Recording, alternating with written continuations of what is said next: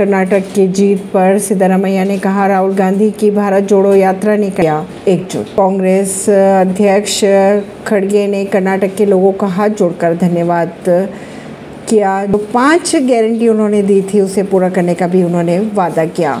कर्नाटक विधायक दल की बैठक के बाद तय होगा सीएम मल्लिकार्जुन खड़गे ने कहा। राहुल गांधी पहुँचे कांग्रेस मुख्यालय, प्रेस कॉन्फ्रेंस कर करेंगे सबको संबोधित। राहुल गांधी ने कहा, मोहब्बत इस देश को अच्छी लगती है, ये कर्नाटक की जनता ने दिखा दिया। राहुल गांधी ने यह भी कहा, कर्नाटक में गरीबी के मुद्दे पर लड़े, मोहब्बत से ये लड़ाई जीती।